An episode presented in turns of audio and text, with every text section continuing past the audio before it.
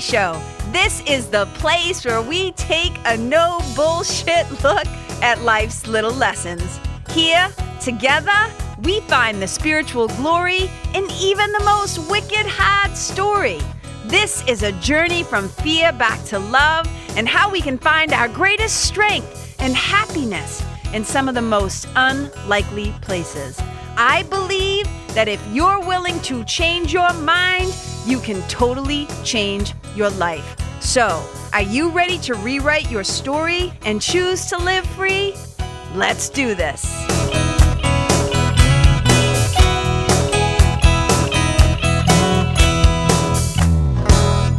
Hey, welcome to, I think it's episode eight, you guys, and eight's my favorite number. And I'm so excited because one of my favorite people's on my show right now. Episode eight of the Karen Kenny Show. I'm so excited. And look, you guys know me. I'm not super fancy. I don't. I'm not gonna sit here and read. Like she's got this amazing bio, but I'm not gonna like read the whole thing. But it will be on the podcast page at the end. And I'm also gonna have Susan like tell you a little bit about herself in her own words because I don't like to speak for people. But I will say this: when I think of Susan, these are the words that like pop into my head, okay? Writer, speaker, diversity, race, badass, smarty pants, leader. Like you have such an incredible energy about you. I remember the first time that we met, and we'll talk about that and stuff too. But you just have like a a vibe about you, a spirit about you that I love. And so I always like, I don't like being put in a little box. Like, you know, people, I'm like, yes, I'm a writer, I'm a speaker, I'm this, I'm that. But like, but who are we really right and that's some of like what we'll talk about today um, but you are i'm going to read this you're a writer a diversity educator a speaker and a trainer i knew you when we first met you were a professor uh, at Wheelock College in Boston. Uh, and it says you were also a youth worker because I remember you used to work with the YWCA, correct? Mm-hmm. Yeah, and you now consult with organizations who are looking to make sense of our current cultural shift, which I think is fascinating. So I can't wait to talk about that. And then one of the things you wrote one time that I thought was fascinating on one of your bios, one of your bylines in one of your um, magazine articles, is you said, I think about race a lot and you said it like da da da. So I can't wait to just dive into all of this stuff. So first of all, welcome to the show. Thank you. Thank you so much for having me. I'm really glad to be here. oh my God, I'm so jazzed. And so, will you just tell the listeners a little bit about yourself in your own words? Like, how do you identify? Like, what are you doing on the planet right now? Like, what's up for you? What am I doing on the planet? I think that's a great place to start. Yeah. I think I was put on this planet to think about race and diversity. Uh, that's my area that I think about, that I talk about all the time, and I think that that's my jam. That's that's what I like to talk about. I like to think about how we come to understand who we are and what that means to us in terms of what the life that we kind of choose to lead from there. So, uh, I am a transracial adoptee and I'm biracial. So, I like to say that I started thinking about race and doing this work around race like while I was way back in utero um, a long time ago. Uh, and so, I have spent my whole life really on the line of race in America between white communities and black communities. Yeah. And I've also spent a lot of time professionally thinking about what that means um, and helping people to navigate those lines so that we can hopefully get to a place where we have uh, more unity and more justice for people and less division.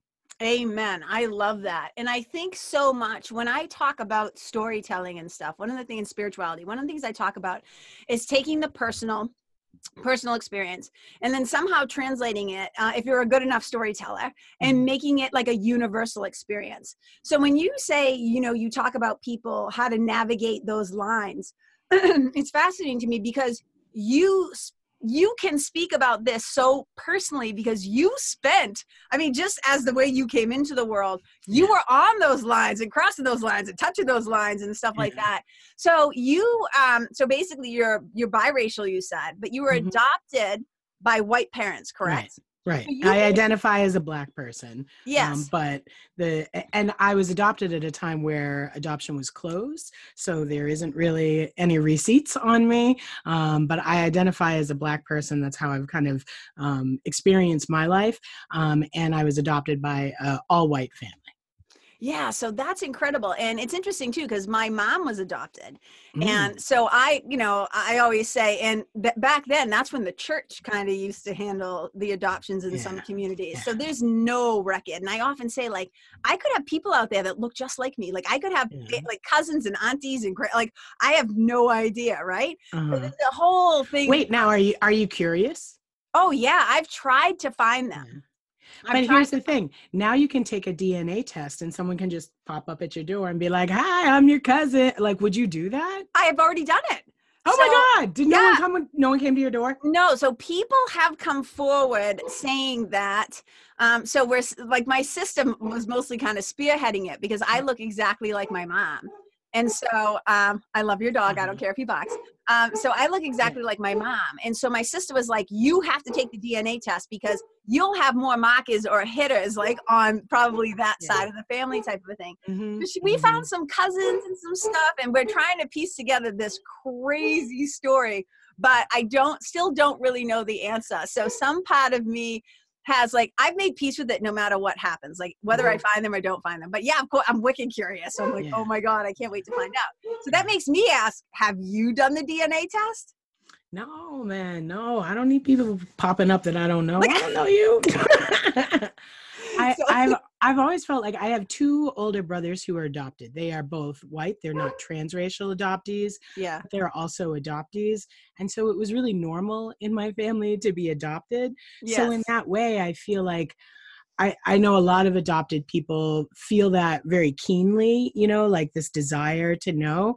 And I I have always kind of taken that just as that's my lens in the world. yes And I know this might sound strange, but for me, it feels very freeing, you know, to not know yeah and just to be on this journey and to take it in whatever way it comes to me um, i find really exciting you know so i kind of live life it's like like it's my personal game show yeah yeah Um, and so i really like that and so i'm a little wary i'm wary of dna tests for a bunch of reasons sure a lot of um, people are like don't give them your information yeah. don't give Well- those people well, more information they they could clone you i don't want to be cloned what if i ran into myself and i looked better Dude, that is so funny. Yeah. Which leads me, I said we were going to talk about this because you just said something that I loved, and I want to touch on this. And this is so left field, like it just happened. Mm, But we were talking about the lighting in our spaces, right? And how Mhm. you have such a warm glow and stuff. And I was saying, like, yeah, I gotta like, I gotta make stuff in here look better. And I said, but I don't like to use filters. Like, I like to keep it real. And you Mhm. basically said, what would I filter?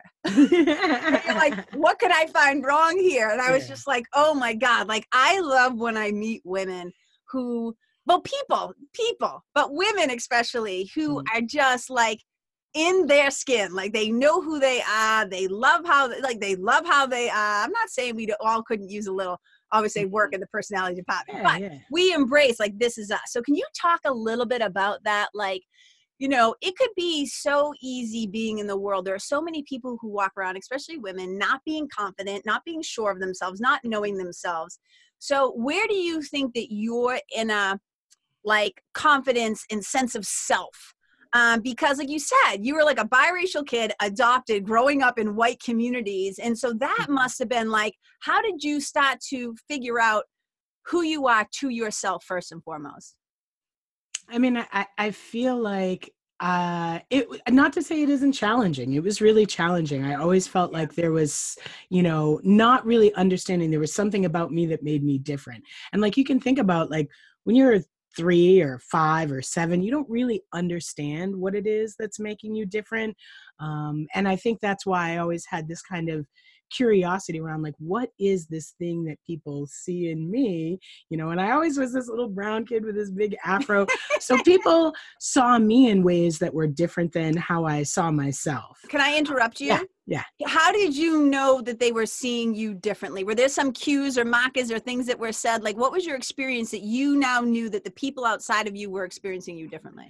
I uh, I can remember being really young. I think I must have been maybe about five or six, and I had a little friend over playing, and we were watching Bugs Bunny, and it's this episode called "What's Up, Doc?" where Bugs Bunny goes to Africa, and in the yes. episode there are all these like Africans, and at one point he's like stuffing plates in his mouth to make his lips really. Oh, I remember so, that episode. So they won't yeah. know it's him. And my friend turned and looked at me and said, "Oh, that's what you are." And I remember thinking, hmm, I really don't, and, and, like thinking, I don't have a plate in my mouth. Like, yeah. why would they think this about me? And so, you know, there was always this feeling of there being a lens or a window that people had with me that was different than I had with myself um, and i think my my parents did a really great job of making me feel like i was who i was. Um, so i like to think of it as my like star child of the universe phase. It was the 70s i was like woo i'm just like whoever i am you know? And so I had always had this odd disconnect between the lens people used for me and my own feelings about myself. You know, I love yeah. to read. So I read lots of stories where people were all different kinds of people. So I thought, well, people can be all different kinds of people. And I never always, I never really understood what the lens was that people were using for me. And so I think that's where my interest in race, specifically race and representation, came in because I wanted to understand what's the filter people are using. And a lot of times that filter came from media. Like my little friend all those years ago, well, those are black people on TV and you're a black person, so you must be like that. And that in my mind, as I got older, was a whole set of ideas that weren't really about me as a human but were about people's ideas about race that i was going to be loud or that i was going to you know be mature or that i was going to be aggressive like all these things that people read onto me that i had to really think about are these mine or are these other people's ideas that they're putting onto me Oh, that's so good. And that's exactly was going to be my next question that I asked you. So I'm so happy that you went there automatically and shared it because I do. I, I talk about this all the time. Like I remember, so I went to Boston University. Mm-hmm. And my first communications class ever, because I was a communications major. Me too. Because commu- yeah, because communicating, I'm, I'm always fascinated by how people communicate with one another. Mm-hmm. And I remember that um, one of the first day uh, my first day of my first communications class the professor saying the message sent is almost never the message received oh yeah and yeah. and i was like wait what do you mean mm-hmm. and i mm-hmm. was fascinated by this idea and i, I just kind of see it like you have these two people talking right but we all have our own filters that exist Mm-hmm. And they can mm-hmm. exist because of race, they can exist because of sex, they can exist because of class, socioeconomics, um, whether you were abused, inappropriately touched, what happened mm-hmm. to you as a kid. We have all these layers. And so mm-hmm. somebody could literally say to you, and this has happened in relationships, my own personal relationships as I was, you know, growing up, like somebody could say to you, I love you. But by the time those words got through your own filter, right. that's not what you actually heard. And then right. you put a bigger lens on it, which you said, which was like media. And I remember when, um, so the way that you and I met for our mm-hmm. viewers, uh, one of my beloved childhood friends, we went to college together and we were like thick as thieves, um, is your uh, former husband, yep. uh, Dan. And uh, so we met through um, I, did, I had an idea. Wusu. Yeah, Dana Wusu, who I, I just love to death. and so mm-hmm. we were, um, I, one day I was at my house and I was listening to the news and like another black kid had been shot. And I was just like grief stricken. And I was like, you know, and I always say like, um, whether you call it God, spirit, spiritual team, source, I don't care what it is, the creative muse, I mm. all of a sudden heard a voice in my head like, you've got to do something. Mm. And I'm mm-hmm. thinking, I don't know what that is, but I'm going to do something. And then I thought, what what have I done in the past? Like what I was like, what do I know how to do? Mm. How do I take my personal experience and use whatever I have, and whether it's a yoga studio, a, a, blog, a podcast, a platform, like what do I know how to do? And I'm like, I know how to do events. And mm-hmm. I'm like, okay. And then immediate was like, call Dan. And I was mm-hmm. like, Dan, like Dan will know what to do, right? Because I knew that you and Dan uh, taught race and media at Wheelock. You're both Yep. wicked smarty pants professors, and I was like, okay. Um, and obviously, both as people of color, you have a way more knowledge and point of Mhm. view. Uh, and I was like, okay, this is a powerful um, partnership. So I called Dan, and we we all got together and we did 2 Mhm. events. We did one in New Hampshire, uh, and then we did one at Wheelock. And you led a few of the exercises that we did. Mhm. And I remember just standing back and marveling. And look, I don't consider myself a, a stupid person. uh, I consider myself pretty pretty aware. Um, and when you and I talked the last time, I remember saying, um, I feel like on a personal level, I have um, always spoken up. I have like you're not going to say racist shit in front of me. I've done this. I've done this. I've done this. But I said I feel like I could be doing more in in a bigger way. Mhm. And and I said so. One of the things I wanted to do was to bring you on this show so we could talk a little bit more, especially about like how do I say this? I think as white people, we have no idea of the role that media has played. Because I remember Mhm. when the movie Tarzan came out, like, and Mhm. Dan and I started talking about it. And being able to just sit back and hear his POV, his Mhm. point of view on so many different things. And we talked about this Michael Jordan commercial that was once shot and like all this stuff. And I'm like, like, it was just like my mind was just going like, you are showing me it is like the it's like the wizard of oz when they look behind Mhm. the curtain and the veil is being lifted i remember just being Mhm, blown away mhm. so can we talk a little bit about sorry that was a big lead in but can we talk a little bit about um, race and media and why you're so passionate about it and just some of the things that um, that are eh, like i think important for people to understand that, that like because lifting the veil a little bit for people are you able Yeah. to okay I am. Something that I say that is a good way of starting out is that the stories that we tell are the life that we live. We, um, you know, as you guys know, you're thinking about spirituality. We come to this planet and we're making meaning all the time from the life that we're experiencing, from what's happening in our reality around us, how people are treating us, how we're thinking and feeling about that. All of that is going on. And media is like one of the voices in our head that helps us make sense of what things are like. Um, so if we think about media, it teaches us early on how to behave. So Mm. you read a story about princesses, girls are supposed to be pretty and nice, or now we have different kinds of princesses like, you know, Arya Stark who might needle you because now we need princesses to be strong and brave. But all of those are stories that help to teach us what it means to be a human being in this world. And so the media is an important way of socializing us and helping us to become the people that we are. It teaches us what we should want, what we should care about, Mm. and it teaches us about different kinds of people that we might not come into contact with. Um, a lot of times people say, well, media messages don't affect me. I like to think for myself. And, I, you know, I ask people, well, have you ever been to the pyramids? No. Well, what do they look like? Well, they're big and they're triangles in the, in the desert. We are all the time accepting media messages to help inform us about the world that we're in. And that's not just happening for physical structures like the pyramids or for people we might not meet, like, you know, say a group of people in Australia, but it also happens for the people that are around us on a day to day basis. So we're always getting this information about what people are like, how we should think about them, and what we should feel about them. So if we think about the overrepresentation of people of color in news stories about crime, it Ugh. encourages people to believe that many people of color are committing crimes when that may not actually be the case. And there are actual studies that show us repre- I mean, can I show you guys what's happening right now? yes. Here's my dog eating a bone the size of his head right outside the door. So, oh my god, this dog! I swear. I love God. him. You know I love him, so I don't care. He's so smart. He's such a nut, though. He's so Um, smart. So he needed like a little bit of dinner so that he could go and chew his bone, which is now making so much noise. So. Well, we I can't hear it that much from my end. So. All right, that's good.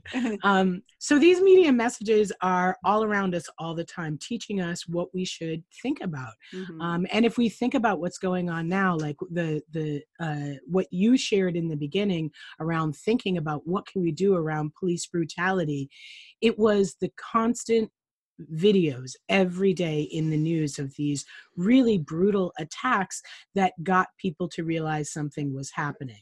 If Mhm. we go back and think about the beginning of the Black Lives Matter movement, yes, it really started with Trayvon Martin. yes, And uh, it started with the acquittal of George Zimmerman in 2013. And even though um, uh, George Zimmerman was acquitted, it still was a case that woke people up to something had been going on for um, over 100 years in this country um, the, the use of police brutality and police force to control Black bodies. Um, after that, as the news started to pick up that story and started to televise the incidents, and more importantly, to show the videos that were being captured on cell phones, um, people really started to say, oh my God, we have to do something about that. And so, again, another case where we can see how media messages shape what we think is important and what we focus our attention on. yeah. And sometimes you know the media message has a really um, well, how should I say this? It's powerful all the time, but it's not always powerful in the favor of certain groups of people, right? Right. So it's always exposing us. I remember when I first moved to California. So I moved to LA in 1990, 1991, right after I had graduated Mhm. from um, from BU, and about a year after I graduated from BU. And so I moved there just in time for the massive fucking earthquake, which Mhm. freaked me out. And it was immediately followed by um, Rodney King stuff, right? So the Mhm. race riots and all the insanity, and then followed by like the OJ trial. And like, so I, I was just like, I just remember seeing those videos of Rodney King and just like sobbing and screaming at the TV, like just being Mm. so horrified. And I Mhm. think for a lot of people, like I remember when you came up, like I, I always kind of joke about how as a kid, like I have my Lawrence t-shirt on today. But as a kid who grew up in Lawrence, which was so multicultural, multi bilingual, race, like it was just like a, it's an immigrant city, okay? So Right, I like grew up with like a hodgepodge of a bunch of different uh, accents and everything. And then I moved to Boston. And it was like, okay. And then I moved to Mhm. LA. And then I moved to New Hampshire. And I remember being like, what the fuck is Yeah. happening right now? Like, where are my people of color? I mean, Lawrence is literally miles from New Hampshire, and it's like a totally different world in terms of diversity. Yeah. totally different world. And so when I moved to New Hampshire, I remember being like, I swear to God, I've said this. Why are there so like there's so many white people? Yeah. like, Yeah. and I remember when you came to the event. And like you said, New Hampshire is like the second whitest like state in the country, and I was like, that explains so much. But it's really also um represented like you can tell like when i talk to people like no no no uh, what's the word? No offense to like my new hampshire peeps but like you can tell i'm like these people have not been exposed to other Mhm. a lot of other cultures races ways of thinking ways of being and you can really Mm. tell like how lack of exposure personal exposure affects it because if you're just drinking the kool-aid of the media if you aren't finding things out for yourself and i think how do i say this even if you haven't Oh had look at, Give me just one second. I'm Yeah, gonna no close problem. the door. Sorry. and we're back yeah And we're back. And we're back. Yeah. So I just think that like, but also, don't you think that even if like like this isn't about wagging my fingers at people and trying to make people feel Mhm. bad, but I will say this: even if you haven't had personal experience, and maybe it's just because of like where you grew up or what your parents taught you or whatever the thing is. At some point, you have to have a certain curiosity. I've always said this about yoga students, about writers, uh, y- y- one of the greatest characteristics you can have, I think, and I'm going to take it even a step further as, as a human being, is to be Mhm. curious. Is to be Mhm. curious about beyond your own experience Mm-hmm. because Mhm. i'm just really clear that i've often jokingly said like okay as a course in miracle a longtime course in miracle student i am usually having a different experience than most of the people in the room just Mhm. because of the way my mind has been trained over many years to think Mhm. about the world in a particular way but you're also having your very own kind of experience yeah. just like somebody who might be you know uh, transgender is having a really different experience but if we don't have a curiosity about other people's experiences how are we ever going to get to know and understand and give a shit about each other Right, right.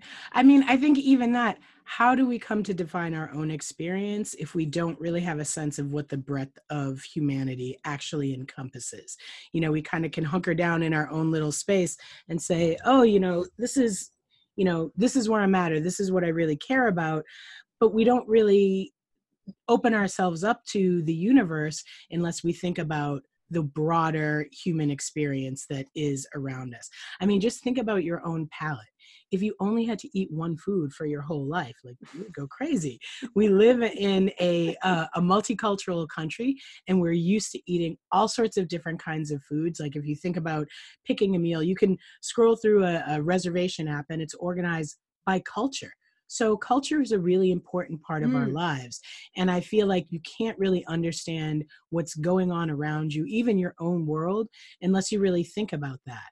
Um, I think sometimes people might grow up in a place like New Hampshire where they are not exposed to lots of different kinds of people. Um, yet, race and other markers of our identity are some of the ways in which we organize power in our culture. oh, So when people say to me, I don't see race, what I hear them say is, I don't see the way that power is organized in my world. And that puts you at a disadvantage. That means that you may not be aware of some of the things, not only that are happening to other people, but also some of the things that are happening to you. And I think, in my experience, when we think about what makes it hard for people to think about race, it's because it's not just about letting in information about what might be going on for others, but also letting information about who we are and what our experience of the world has been and should be. And so that that feels intimidating and i mean it is intimidating that's a lot.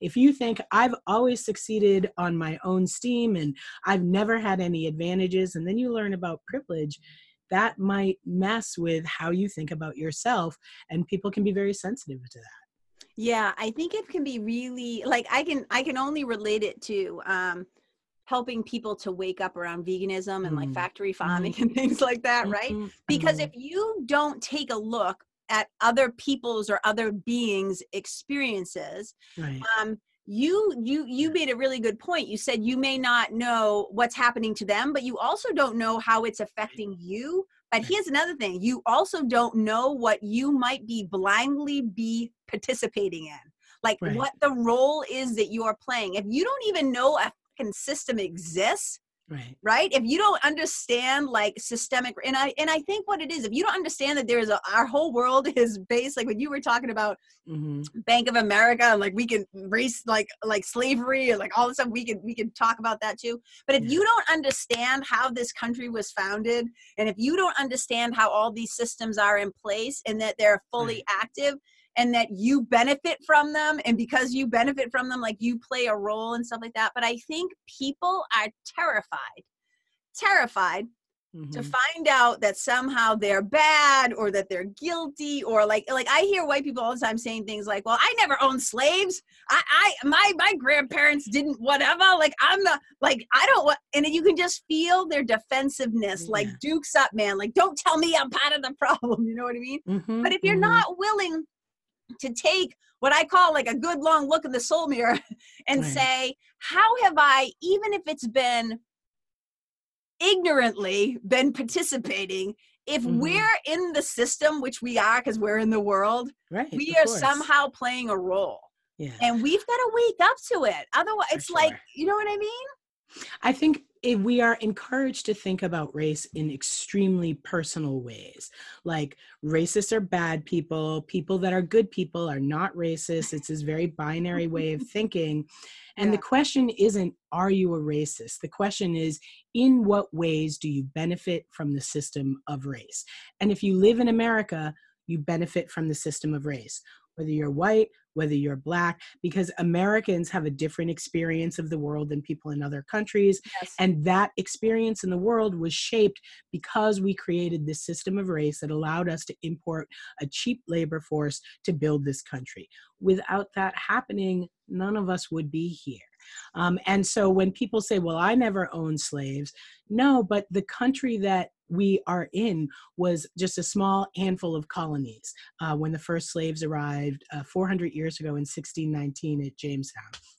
And nowadays, we are this huge economic country, and our capitalism was built on these systems that relied on slave labor. Yes. Um, even after the transatlantic slave trade was outlawed in 1815, America continued to use slavery through 1860. Americans, American states in the South had not yet built themselves up in a place where they could afford to let go of this free labor force that they mm. were using to build themselves up.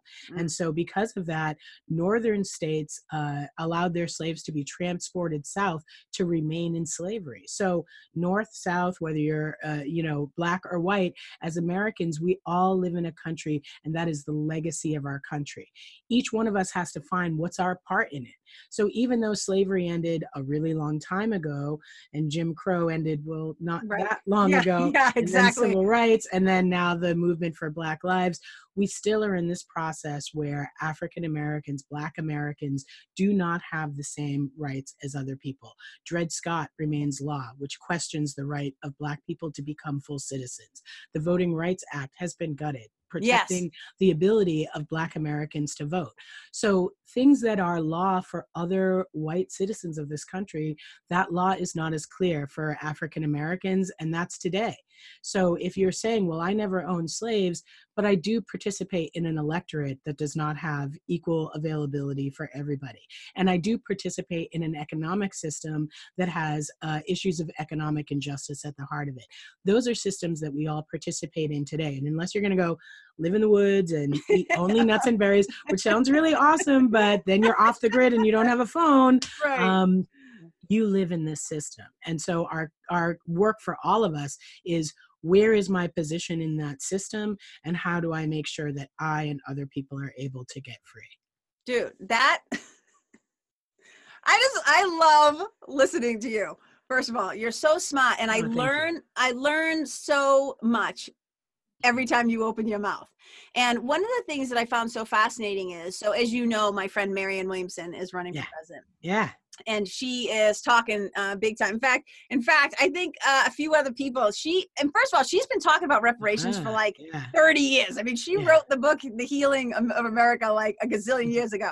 So she's been talking about this for a long time. Mm-hmm, and she was mm-hmm. on she was on CNN last night and she said and she's she I've heard her say it so many times but she says and I, I would love to know your thoughts on this she said I don't believe that the average American is actually racist what I do believe is that they are grossly or I'm trying to think of the words the exact words that she used so I, I'm paraphrasing but they are um, really um, super duper if I can put it in a word uneducated about race and racism in this country so mm-hmm, what do you mm-hmm. think what do you think about that do you think that the average and and i'm not trying to put anybody on the spot but i, I whenever she says it i think i wonder what people like like you know what i mean? I just think like i don't know like i think there are a lot of racist people in america but she's yeah. saying i think on average but we are grossly undereducated about the reality of mm. what's gone on here. Do you have any thoughts about that? I do. Yeah I knew you I'm would. I'm gonna say this. I don't know how this is gonna. I mean, I think racist has become such a dirty word. Like, oh my God, you're a racist. You're a bad person. Right. A racist is somebody who has accepted a system where hierarchies are created based on the um, social construction of race. So race doesn't exist in nature. You know, a squirrel doesn't look at me and go, "Oh, look, it's a black person." um, so there, race is not a naturally occurring hierarchy, despite exactly. a lot of what was said in the 20th century around phrenology, measuring people's heads, or you know, looking at skulls and things like that there is no biological difference between races. We learned that when we mapped the human genome at the end of the last century. There is no biological difference between races, but there are major social inequities between races, and those are socially constructed hierarchies. So when we think about race, race is a social hierarchy based on this social construction, believing that people are these different kinds of races, right? So that if that's what race is, and racism is a system of power that is predicated on that social construction of race. And a racist is somebody who reproduces that system of power. So now, if you are a person who reproduces the system of power based on this hierarchy of race, therefore you would be a racist. All right. So maybe we could use this as like a thumbnail kind of Yes. definition of racism. So, who reproduces hierarchies of power? Well, all of us every day are in this matrix, like we just talked about. Yes. Some of us have a little bit of more power than others. Um, some of us have differing intersections. Um, the work of Kimberlé Crenshaw that your racial identity and your gender identity might intersect to create overlapping Mm. oppressions. So we every day are making decisions about whether or not to reproduce the existing hierarchy or to challenge it and to really see people as fe- full human beings. When we walk down the aisle on the train and decide, oh, I don't want to sit next to that person because they look like they may be of a different race. Or when we see a news story on the news about a person that got shot and been like, I'm glad that happens in that neighborhood because that's not my neighborhood. Wow. In all of those Yeah. tiny ways, we are reproducing that hierarchy every day. And so, in that way, and this is very contra who's a No, racist? no, I love, I love, I, no, I'm in it. I'm in it. Like, do it. But here's the thing if all of us in different ways are are likely to reproduce that system on a regular basis then all of us have the power to take the power that we have in our own life to address that every day to make sure that if we have the power to hire that we're make sure that we are using diversity and inclusion ideas in our hiring. If we have uh, some power in the in the parents council to make sure that we have a parents council that respects all voices and takes into account who everybody is. And to really listen to people of color as they talk about what those experiences are we all have the power to do that. And i think one of the biggest powers that white people have in this culture is uh, this power around voice and silence. Oh, Racism is very silencing. We have people who, for hundreds of years, have been talking about oppression, and still our narrative is well, does racism exist? Like it does. You have the Yeah. power today to say this Hey. exists, and this is my job to do something about hey, it. no shit, Sherlock. Uh, it does. Like this, this in case you weren't aware. Yeah, it's fascinating, and I think that, um, like so much of what you're saying, I'm like, I wish I, I'm like, I can't wait to give this to my people to edit. I'm like, I can't wait to hear what sound bite that they're No, gonna. I, don't, I don't know what they're gonna take out of that I'm that. like, there's, like, "You're so-. "Arr." No, no, no, no. I, I, but I do think that like people have to wake the fuck up. Like it's one of these things where we're so terrified of being like, we're more concerned with being called a name than actually taking a look if we are, if that's true about us. You know what I mean? Yes, Like yes. you've got, think people think about i heard someone recently say that being called the racist is the same as the use of the n word and i just want to say first that is absolutely incorrect that the n word is a weaponized piece of vocabulary that was used actively as a tool of oppression saying somebody's racist is a favor. Let me help you to see that you may not be aware of the way that you are reproducing unequal power dynamics in your world. Let me help you to see that you can unblock yourself uh, and be more connected to your humanity by amen. being aware of the ways in which you are using your personal power to reproduce systems of inequality. When i say to people like if when you're called a racist the thing that you might think about doing is saying thank you i'm going to look into that let me try to do better Well, how about right? How about instead of seeing it as an accusation, you see it as an invitation? Yeah. Like, Right. if you had spinach in your teeth you would want somebody, to to tell, tell you you, hey you're Hey, out you there looking kind of crazy you you got a know little something. yeah Get if a little your, something. if your behavior is not integ- in, in integrity with your spiritual ideas your friends on your spiritual journey are going to say hey you're out of integrity let's let's get you lined back up. If your ideas around power and race are not in integrity with who you are as a human being you should want someone to tell you that. You should welcome that information and then you have to say well what's my pathway to getting better at this? So I- that I make sure i'm doing what i really want to do I 100% agree. And I think that looking at the ways where we actually have personal power, like I love when you said that, talking about voice and silence. And like, when are you going to speak up? Like when, like, and I, I think I shared with you that, that story um, when I lived in California with the guy who put the gun to my head. Mhm, yeah That little one, that little story. yeah i um, remember that story Yeah, because I was just like, yeah, you're not going to say that in front of me. Mhm. and i've always just kind of felt like i don't know if i've seen myself as like i like again i go back to because i always try to just think about like okay so what's like my role in things because i don't get off the hook either Mhm. it's like just because i'm i'm willing to have a conversation but that, i guess that's Mhm. one of the things i'll say about myself is that i'm really willing to have uncomfortable conversations Yeah. because I don't want to go to my grave. Like part of my spiritual work here is to really lift the veil. And Mhm. I'm always looking for the ways, and you and I talked about this, and I thought it was so fascinating. I'm always looking for the ways that we are all the same, right? And I say it, whether you say as children of Mhm. God or extensions of the divine, like that's what really interests me. Mhm, But we can't just look at that. Like when we were talking about this last week, mhm.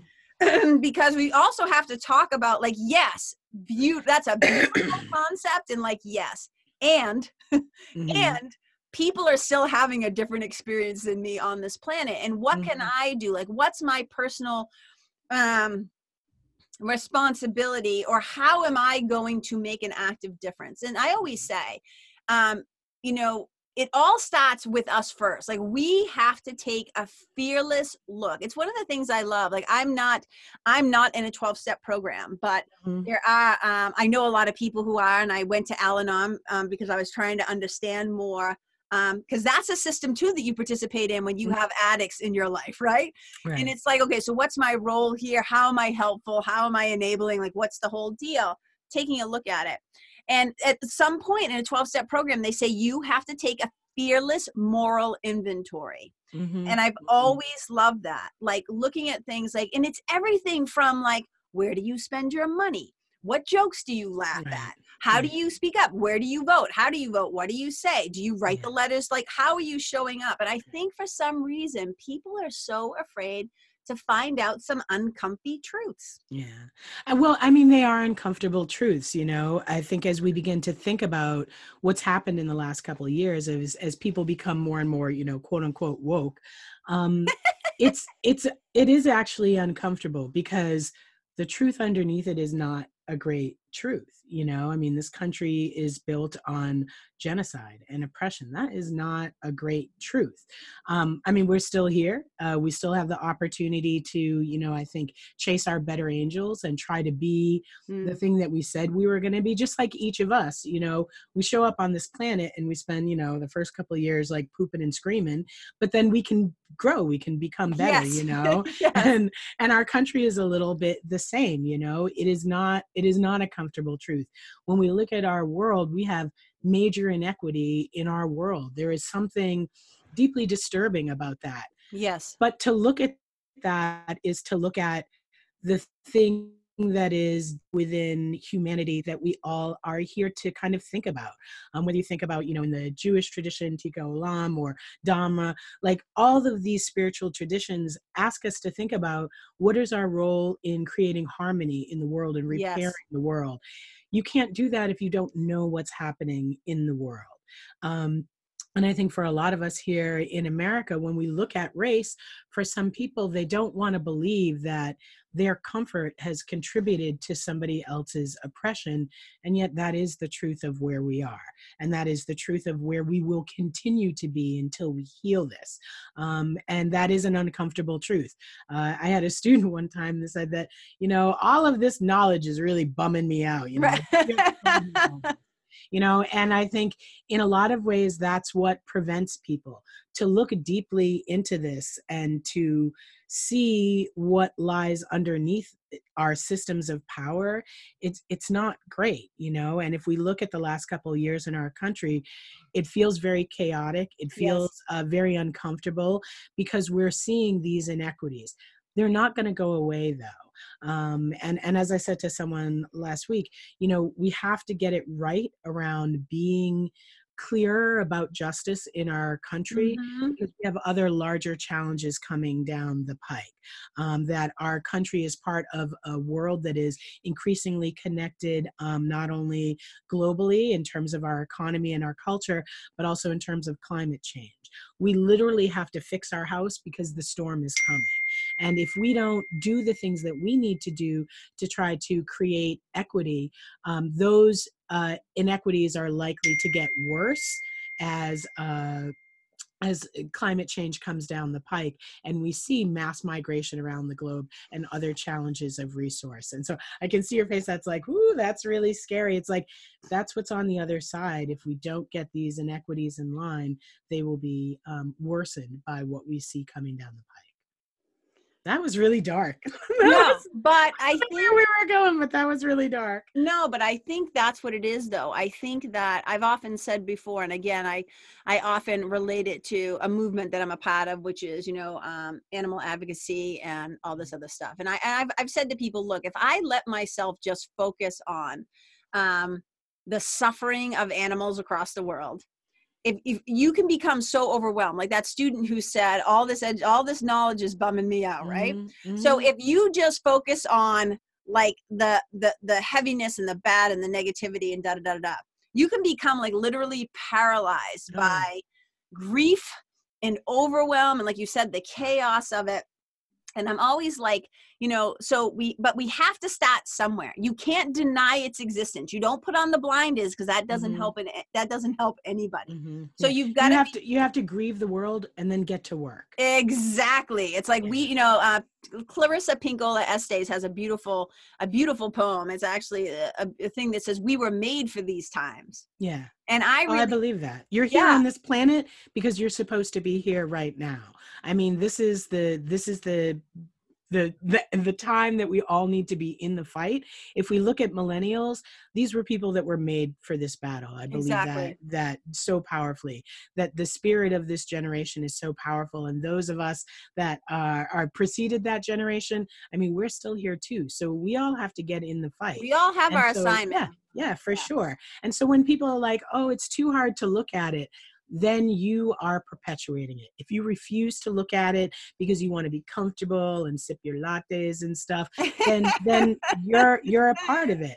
And I think that the animal rights is um, we all have to kind of navigate that. Like you, you hate to watch the videos, but you love to eat the hamburger. And so that is the complexity of modern times. You have to figure out a way that you can kind of bring yourself into harmony and alignment. And I think that that can be really difficult. It can be really difficult. And I think though, it's like, but if you can learn how to do it there and figure out what your role is, you can do it in anything. We can all learn, we can all be taught. And I said, well, we move from we we have to move from the paralyzation and the fear and the guilt and the shame and all that bullshit. Mm-hmm. And the thing is, is you just start somewhere. Mm-hmm. Pick up a book, read a book about somebody yeah. else's experience, educate yeah. yourself, like make yeah. a conscious choice to be uncomfortable for a little right. while. You know what I mean? And in A Course in Miracles, we talk about it like um, I'm paraphrasing, but it's like we we we we we like um we spend too much time looking at the crucifixion but we don't look at the resurrection and that's what mm-hmm. interests me now i'm not saying don't look at the past because that's how we're going to learn i'm saying we got to mm-hmm. look there and then like you said we got to go to the, we got to get to work yeah and like yeah. you said if you're still on the planet like you have a role to play right. you can have an influence you right. could make cho- you know, and especially if you're a parent mm-hmm you know especially if you are raising little ones up underneath you like that's really mm-hmm. important that you start mm-hmm. to um, expose them to what's really going on right yeah and you just have to start with yourself you know um, if you don't know anything about race or you feel uncomfortable talking to someone about it just Google it. You can do it from the privacy of your home. You can open Mhm. a private tab. No one will know you even did it and start to read about stuff. I, I am always struck by this in conversations about race. There seems to be such a deep desire for comfort, which is odd to me because when we look at race, there's not a lot of comfort on the side of the oppressed. Exactly. That's my whole point. and there's no Like- real concern for how comfortable oppressed people are as people walk on top of their back to live their life. And so I feel like I don't know why we feel like we always have to be comfortable. We live in a place where, I mean, think about some of the things that we do uh, for pleasure in this country, whether it's yoga or jumping out of a plane or hiking a mountain. They all encourage us to uh, experience some discomfort to get to the top why do you all have to be comfortable all the time you know i mean we all live lives where we are uncomfortable on a daily basis yes. and yet when race comes up all of a sudden nobody can be uncomfortable and it's like you're going to be uncomfortable because something's happening and you need to be made aware of it you know Yes. that's what it is yes. Uh, well, people in general, um, you know, it's interesting. We don't have, we're willing to put ourselves in certain situations that are uncomfy, like feel the burn at the gym, or I'm willing to, to like, you know, get waxed, get my bikini area waxed because there's a payout, right? I'm willing to do certain things that are uncomfortable.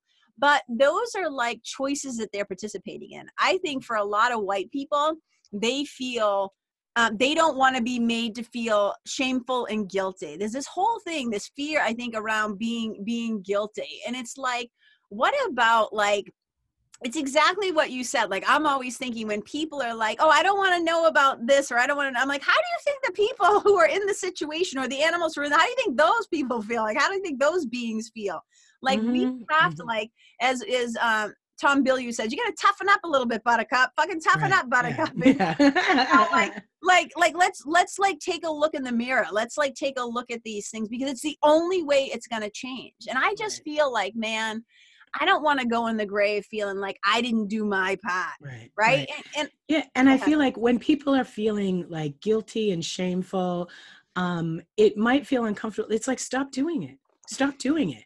If you don't want to be called a racist, stop acting like a racist. You know, and the only way you're going to get there is by coming to understand the system of race and power and privilege and your place within it and doing the best you can to minimize the harm that you do to other people. I mean, none of us really are here under our own steam. If we think about the lives that we like for any of your listeners, like we're all listening to this on devices. Like Sure. somebody had to go dig up the parts to this, and their life probably isn't as as wonderful and great as mine. And so to retain my privilege to do what I do, um, I have to make a trade off that might affect a lot of other people. Sure. And that may be an uncomfortable truth, but that's the truth. And if you say, I don't want to do this because it makes me feel bad, it's like, guess what? That feeling is telling you that you are out of integrity with your a hundred percent i always Mhm. say like if you're not in alignment right Yeah. you can only get away with that shit for so Yeah. long Right. inevitably you will suffer and i think Right. we're already suffering as individuals and as a country because of our um, lack of willingness or unwillingness to actually take Right. um uh, uh, like you said to, to to just i'm like look just get in the room and Mhm. it's also Mhm. up to white people to have conversations amongst themselves and say, absolutely like right like it's so so you said earlier okay uh, if you want to know more about race like just go google it right Mhm. have you personally written any um, powerful pieces or anything where i can direct people to or do you have any particular resources that you're really on fire about or you love or you want Mhm. want to do a shout out about I mean, I think right now there are so many good books about race and Mhm. racism that are out there. Um, I, there's a historian that I really like, Ibrahim Kendi, and he's coming out with a new book called How to Be Anti-Racist. Um, and he does amazing work that really looks at the history of race and racism, and also looks in a in a really interesting way at the dynamic of it. Yeah. Um, uh, White Fragility by Robin DiAngelo, I Yeah. highly recommend. Um, that's a great book yes and uh, and my blog semantics um, so i'm sure that'll be on your website but if you Google books about racism, there are so many of them. There have literally been dozens and dozens that have come out in the last couple of years yeah. by all sorts of amazing writers. And so uh, I can give you a list if you want so that people can find it on your website. But really, if you just Google it, you're going to find 10, 20, 30, 40 different books. Oh, yeah. No, no, no. This was me. Sure. I was just trying to give you a little shout out. Like, give you. Oh, yeah. No, read blog. people to you. I, I, think one thing that I, I write about pop culture and race. Yes. It, it, seems to be a really easy way for people to begin to think about race because yes. we're all watching TV or we're, you know, watching the news and we're seeing these stories. And rather than people feeling bad, like I feel attacked that I'm a racist. so, look at Gucci. Gucci's a racist. And we can all kind of like talk about that without feeling too bad. Um, and so on my blog, I write a lot about race and also other issues of identity. Um, like I just wrote about um, feminist heroes on Game of Thrones. Yeah, it was just. Um, yeah. I was like, yes, like I yeah, yeah, yeah. We are all on that uh, this week. So, um, so go read my blog, and you'll get a, a lens into that, and also hear and talk about uh, other places where people are thinking about race. Yeah, so let's take it off the personal level for a second and tell me okay. a little bit about the professional work that you're doing and how you're helping businesses to start to show up a little bit better in the world. Like, what are some of the things like, like some of the? I know you you're a consultant and you go in and you've helped people. So, what mm. are like the projects or the the things that you're really excited about? Uh, a couple of things that I'm excited about. One is going in with uh, people to do some uh, training, like some in-person training. Yeah. One things that I really like to do is give people kind of like an organizational gut check. I think for a lot of organizations, I love that. I yeah, love that. An organizational for, gut check. Yeah. For a lot of organizations, we can kind of see that the winds in the country are changing, that thinking about inclusion is more important. Um, not just diversity, having different people that might be, you know, uh, clients or different people that are working at an organization, yeah. but inclusion, making sure that people have a seat at the table, that they have voice, that we see diversity in the decision making trees of mm. organizations. Mm. And so they want to think about, well, how do I begin to even do this work? Um, so I'll go in and do like an organizational gut check where we'll think a little bit about what's happening now and kind of talk about what this moment is. Um, for some people, they feel like, oh, I, I'm worried, I don't really know about that, or I'm not really sure the right words to say, or I'm worried I'm going to say something wrong. And I say to people, things are changing really rapidly. So unless you've been in um, a program that has been studying race in the last year, you probably need to get updated on what's happening in science, what's happening in culture, what's happening in higher ed and in areas of study, what's happening in our politics, and also most importantly, what's happening in our demographics that are yeah. creating this cultural shift that we're experiencing. Yeah, because we're um, going to be a minority. Po- I mean, pretty soon, aren't we going to yeah. hit that tipping point? We're going to be a majority minority population by 2040 at the latest. We used to say 2050, then we said 2040, and that timeline is drifting back. And if we look at people that are under 18 in this country, under 18 is already majority minority. So Dude. At people that are under 18, they are already a majority minority population. Um, so younger generations already have hit that benchmark. Um, yeah, so we're already there in exactly. a lot of and that's why we see millennials really having different voice around issues of diversity and inclusion than older generations because they really are a different generation in a lot of ways yeah and thank god yeah yeah, yeah, no. You know, it's exciting. They're awesome. Yeah. It's Everybody ex- complains about millennials, but they are already kind of tooled to live in a different world, and yes. we're not just we're just not there yet. So uh, I think that we complain a lot about millennials, you know, adapting to the way the world used to be, and I think what we need to do is just understand the world is going to adapt to the way that millennials are. Well, as a professor, you've had a lot of exposure to these uh, smart millennials. They're fabulous. Yeah. Yeah. So you're you're a little more hip than the average bear, Susan. Yeah. I mean, I think people complain a lot because they have all these ideas about who millennials are, or that they're whiny or that they're entitled. But millennials are dealing with a very difficult world. Yes. And, yes. and always have been.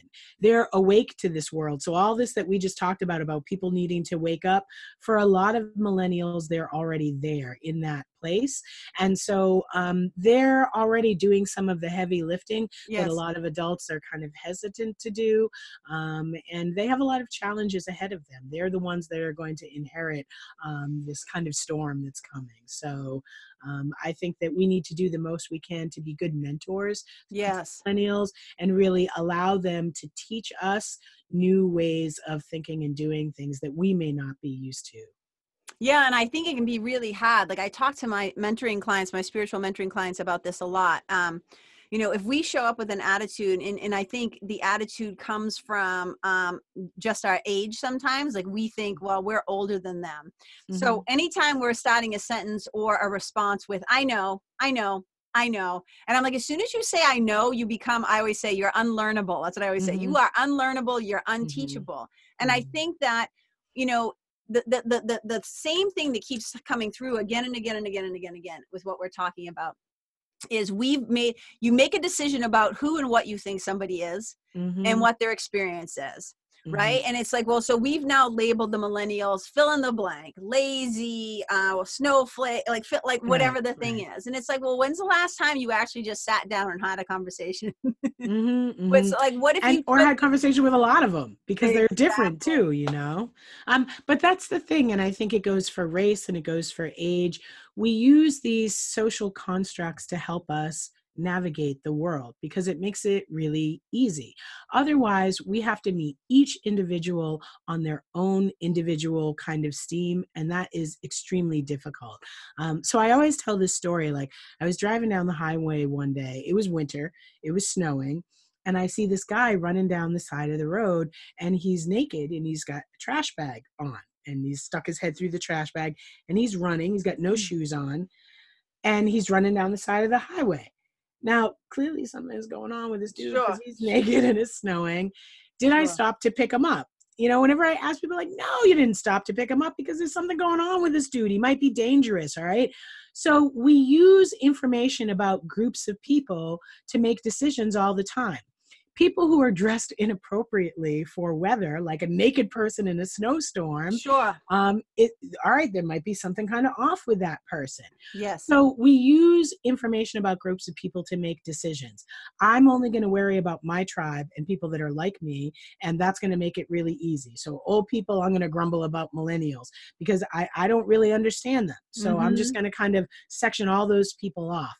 And that means that we live in this very truncated, small world where we are not dealing with people as they are, as they show up in the world. Instead, we're just using these snap decisions to kind of navigate around them rather than to move through them as they are as real human beings. Yeah. So And that takes more energy. A hundred percent. And the Course in Miracles talks about this so, so beautifully.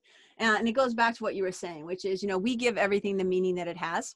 Mm-hmm. And so anytime it's like it's like for perfect example i'll say to somebody somebody will come into the room and i'll say this is how bad i'll say so look at that chair and they'll say yeah and i say is that a comfortable chair and they'll say i think it is and i'll say well why do you think that have you ever sat in that chair like mm-hmm. you have mm-hmm. no experience of this chair well no but it's got a cushion and mm-hmm. like oh and so mm-hmm.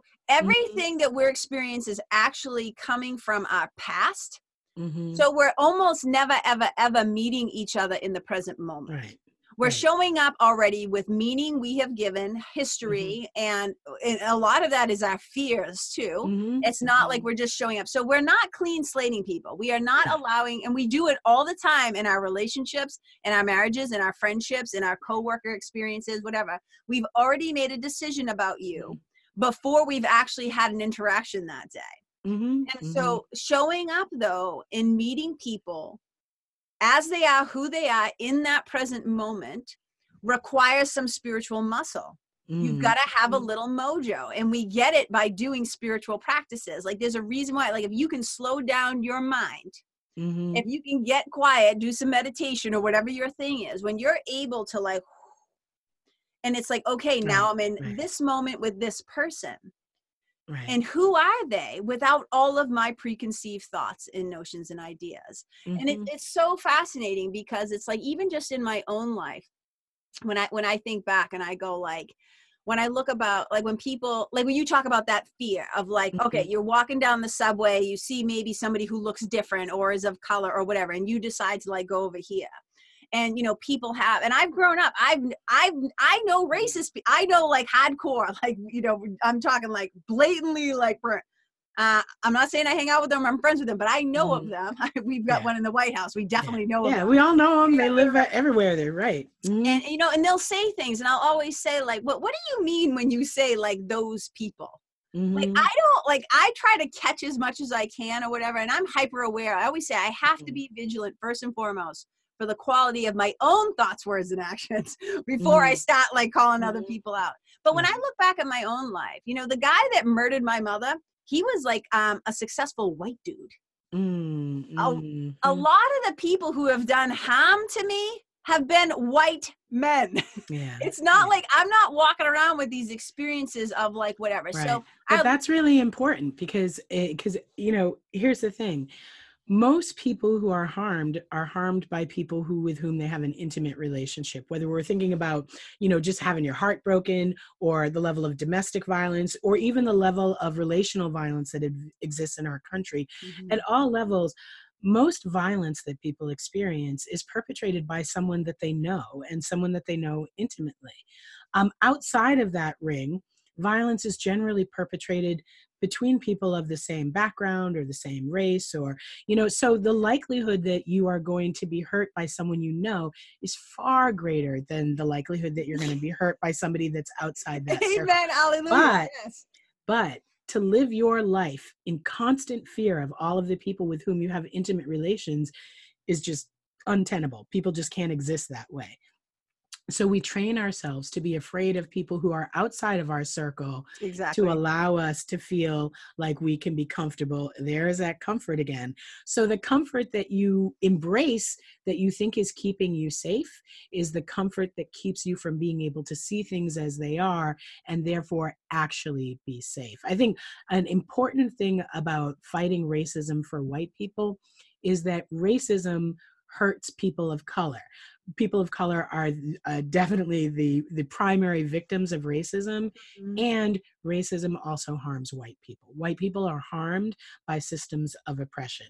Those systems of oppression not only hurt people of color, but they hurt the ability of white and black people to fight together for, say, class equity. Um, and so white people are harmed by racism. They are kept from their full humanity by there being systems of oppression that are in place. And understanding that gives white people something to think about for racism that is really centered on whiteness.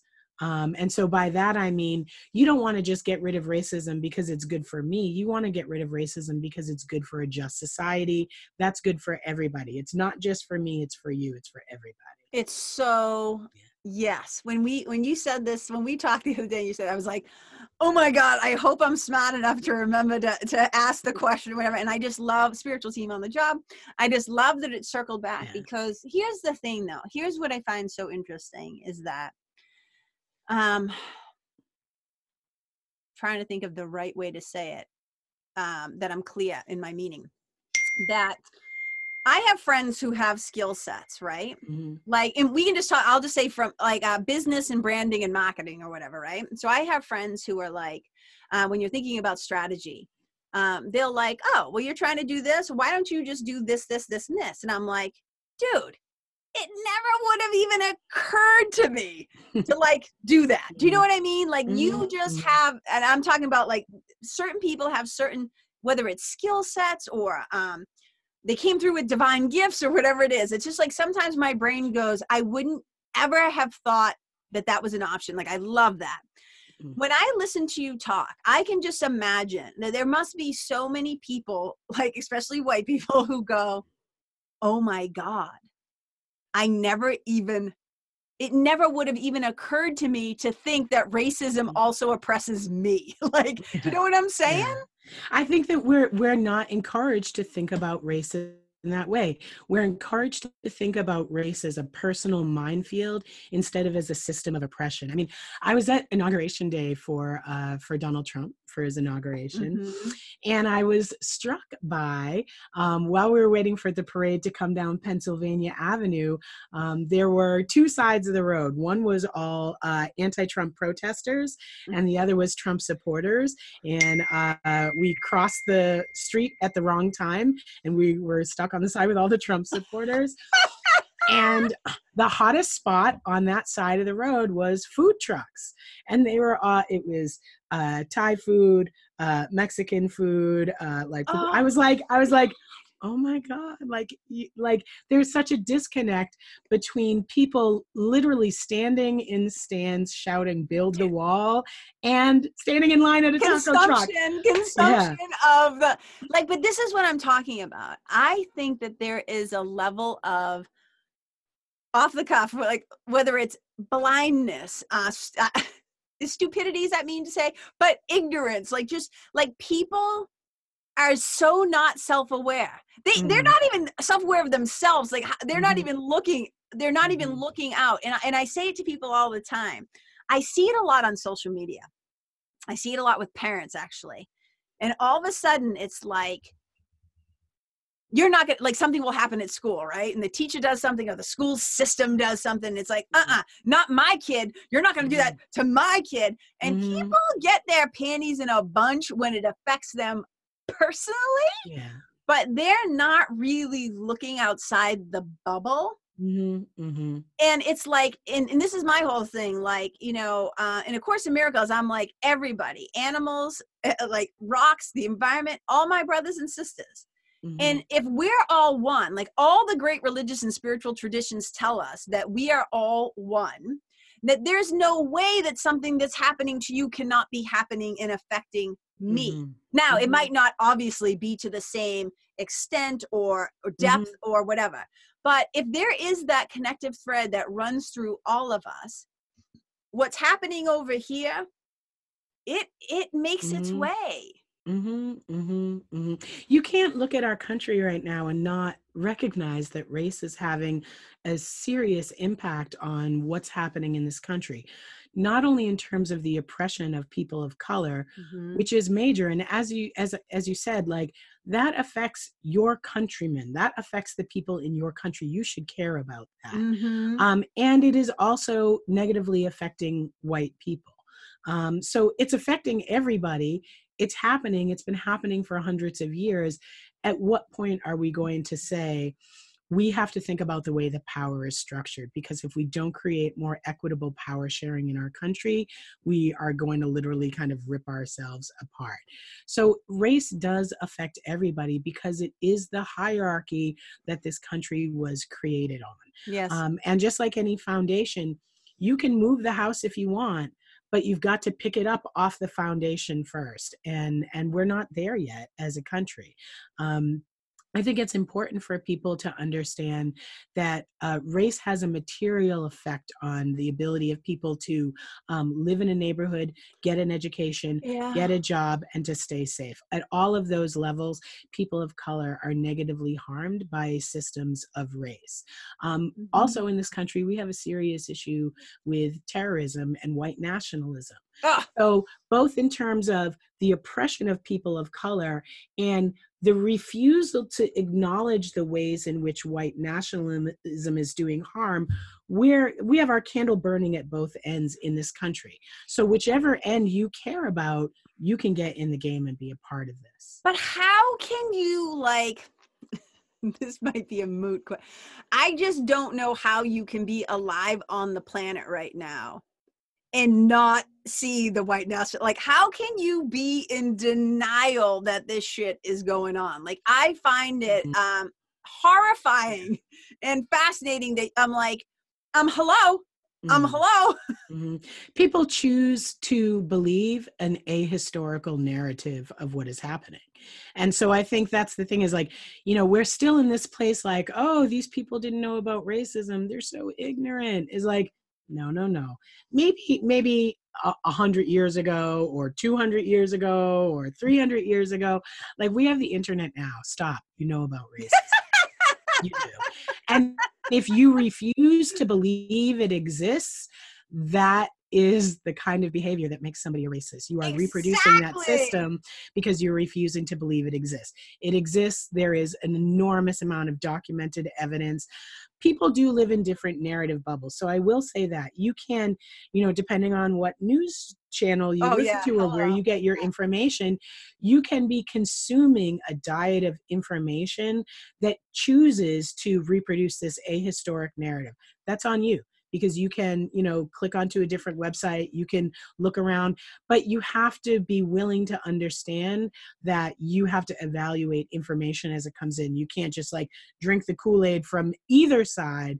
You have to really think and evaluate information. If you're choosing not to evaluate information that's how you get but that's that's a hundred percent well the key words there key words there were um, uh, willingness mm-hmm. which i'm always talking about and mm-hmm. choosing which i'm always talking about at this point if you're not seeing it it's because you are consciously choosing right. not to see it because some part of you maybe secretly or not so secretly doesn't really want right. shit to change yeah. because there is some sort of fear i remember watching an interview with um I don't know who I'm trying to think. Oh, Charles Barkley went and mm. talked to uh, this white supremacist guy, mm-hmm. and I mm-hmm. remember. Oh, I remember that. Remember that? Yeah. And I was sitting there like, what the fuck is happening right now? Like, I am like eh, that. It's that level of like, I'm just like you. That just dude just he is a danger.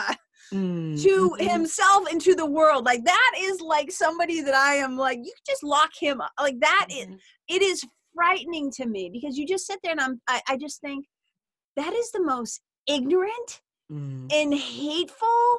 Like I don't even like I sometimes not much surprises me. Not much surprises me anymore in yeah, the world. Yeah. But every once in a while I'll see something like that and I find myself with like like my mouth hanging mm. open like and just going like what but mm-hmm. I don't think that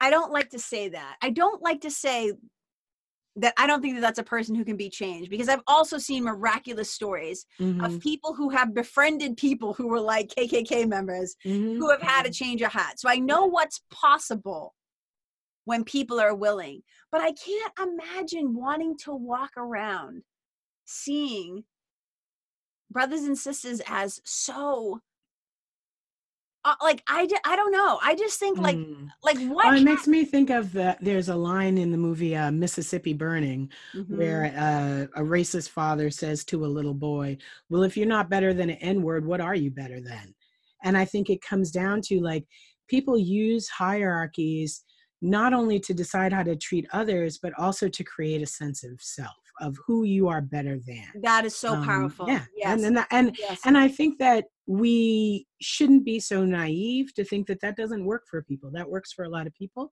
and they live their whole life like that and it's awesome.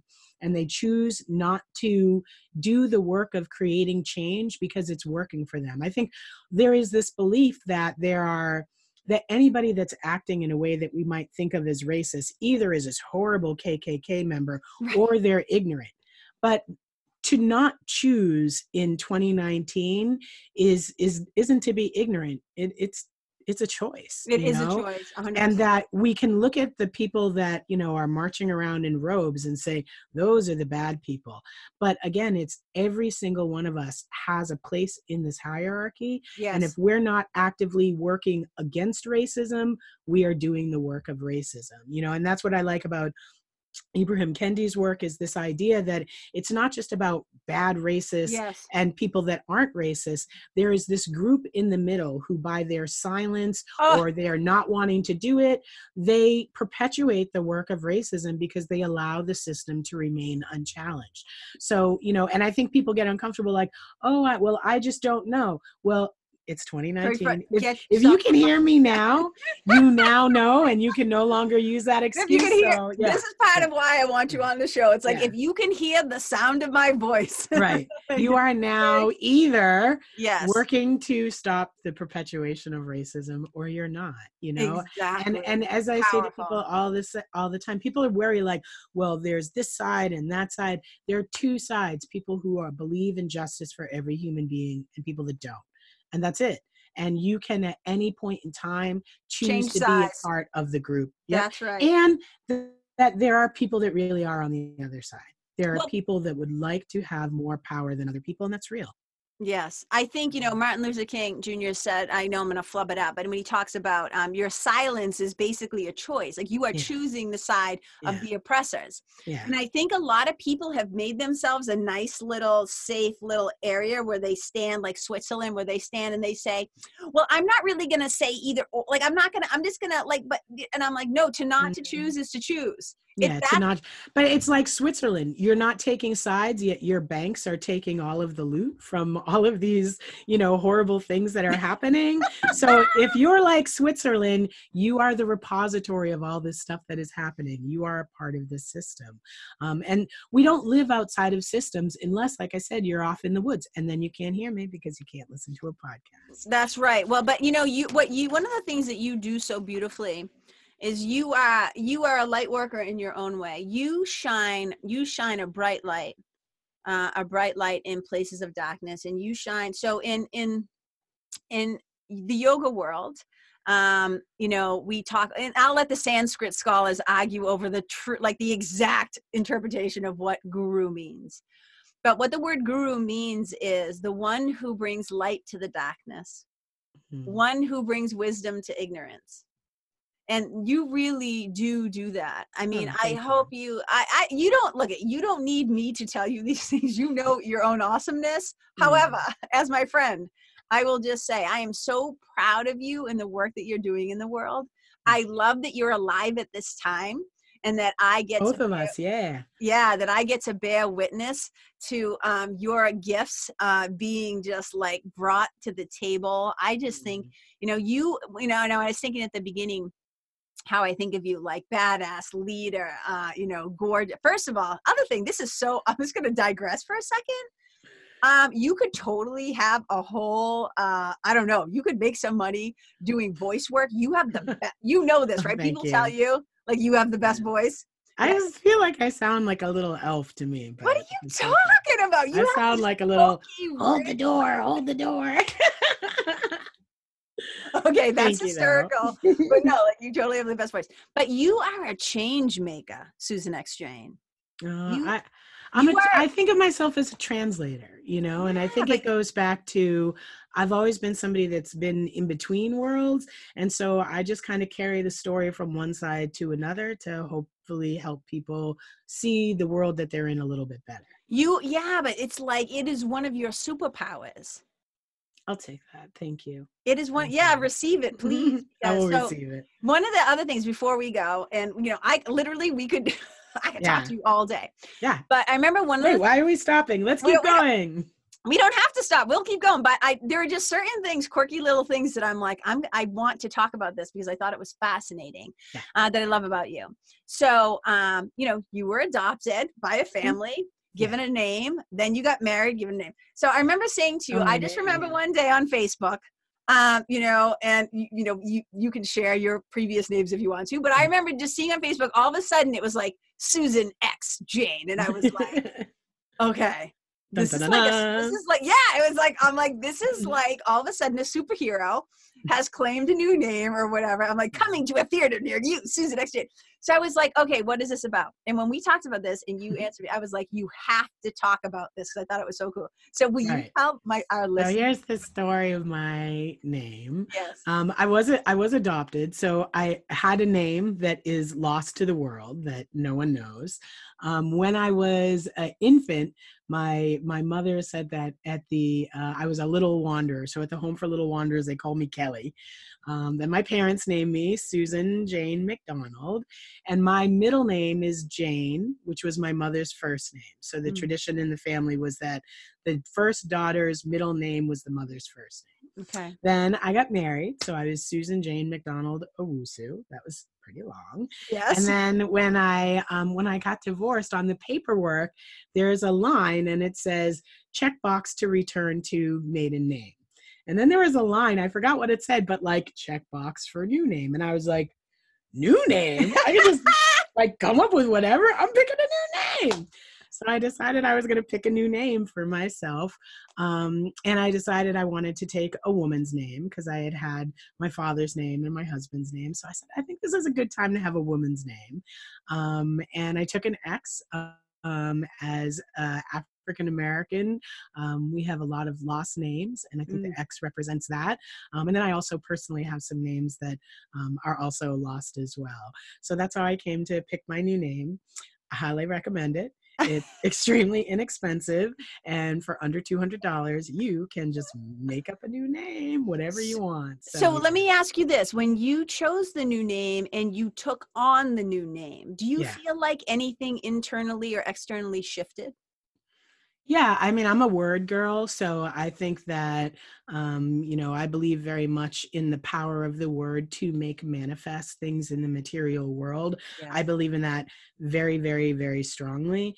And so I feel like that was a part of wanting a new name was to want to manifest a different element of myself. And so, uh, and for sure, it definitely felt different. Um, and it was something new. It was something that was uniquely mine. Um, my mother loves it. My mother mm. did this little like end zone dance she every did. time she hears it. She's so and she says to my father, she's like, I got one. so um so she really loves it and it just uh it feels like me, which is really exciting. And so I think that um, for a lot of women, you know, that you go through that period of time of changing your name. And I don't know if anybody had ever told me before that you could just name yourself whatever you felt like. And so yeah. I did. And yeah. You should too. If you're listening, change your name. I think it's fascinating because when I, I, I, think it's so funny because when I got married, I didn't get married till uh, later in life, like 40s, mm-hmm. whatever. Mm-hmm. Uh, and I remember um, being like, I said to my sweetie one day, um, I love you to, first of all, with my accent being Karen Lester, who lived on Hardy Road, like Lester. you know, I'm around saying I'm Karen Lester, you know. Mm-hmm. But I was just like, uh, I've been Karen Kenny like my whole life. Yeah. Like that's my name. And and most people who know me really well don't even call me Karen. They call me mm-hmm. K or K mm-hmm. K2 or special K or some variation of that. Yeah. So I'm like, I don't even like whatever. But I was like, you're cool with me not taking my name. And especially as a writer and as an artist, I was like, I that's my like whatever. Yeah. That's my signature. I mean, but you know, the Google is real. Like I won't even lie. I Googled the name before I picked it. Oh, you did? yeah, because I thought, you know, first of all, Susan Jane is a really, really, really common name, mm. but Susan X Jane isn't. Um, so I was really lucky in that the name I picked was good. But it is hard because because as a woman, like I also I got married, you know, in my 30s. Yeah. I, lo- I lost everything I had done before that had been on Google, gone. Then yep. when I got divorced, again, same thing. Everything that I was before, gone. And so for a woman, what's in a name isn't just about you know like that kind of patriarchal do you take the man's name but it's it's also can have a major impact on your profession that is a sure. real challenge no, right and and then people just can't find you you know so it, it is kind of a big deal in this era where your name is kind of the thing that people use to search you so it is yeah I, yeah and, and i think not having any changes has been wicked helpful for me and i just i, I watched women who came before me who were um you know, going through the rigmarole of changing their name back and bank accounts and social security, like, and I just was like, I'm not doing any of that. Like, this is me, whatever. And yeah, you know, it's interesting because I had never thought of the, the Google search. Um, mm-hmm. Um, I know that there are other Karen, a lot of other Karen Kennys, mm-hmm. but I will usually come up like pretty high at the top because I have a lot of content out there. Right, you know what right. I mean? Yeah. But you like that name is like the balls. I was just yeah. like, man, oh, that was like you. bold, and I thought it, I, I thought it. it was really really cool. I I did decide to change my name and then I was like, well, what am I going to call myself? You know, like um, Ron Artest changed his name to to Metta World Peace. I was like, all right, that's not a good that's idea. oh, Old Dirty Bastard changed his name to Big Baby Jesus. Um, that was a runner up, but yeah, I thought yeah. maybe not that either. and then I realized, you know, my mother had always called me Susan Jane, and and the, I felt like I really needed to hold on to all of those generations of names that had belonged to me at one point that had been lost. And and as soon as I heard the name like in my spirit I was like that's my name. That feels like my name. So, I think it's yeah. fantastic and I love that really you did good. it yeah, yeah and, I, and I highly encourage people like that that's the thing though right? I think when if you move through the world um feeling most like yourself Mm. Like that's so much of where your power comes from. And you, cho- when I think back as a woman to all the names I have been called over the years, mm-hmm. everything mm-hmm. from sweetie to yeah. cunt, yeah. right? From yeah, yeah. to bitch to this to that. I'm like, mostly I've bitch. Called, I have been, I haven't been called bitch a lot. I've been called a lot of things a lot, but I, have you been called a bitch a lot? Oh yeah, yeah. Uh, interesting. Yeah interesting. So I'm not saying that as a judgment. In both, just, in both good and bad ways. Sure. In both loving and non-loving ways. Sure. But even with names, it's like, first of all, we give the meaning that everything has. But when I think mm-hmm. back to all the things that I've been called, I think how you call yourself, what you mm-hmm. call yourself, how you identify is so important.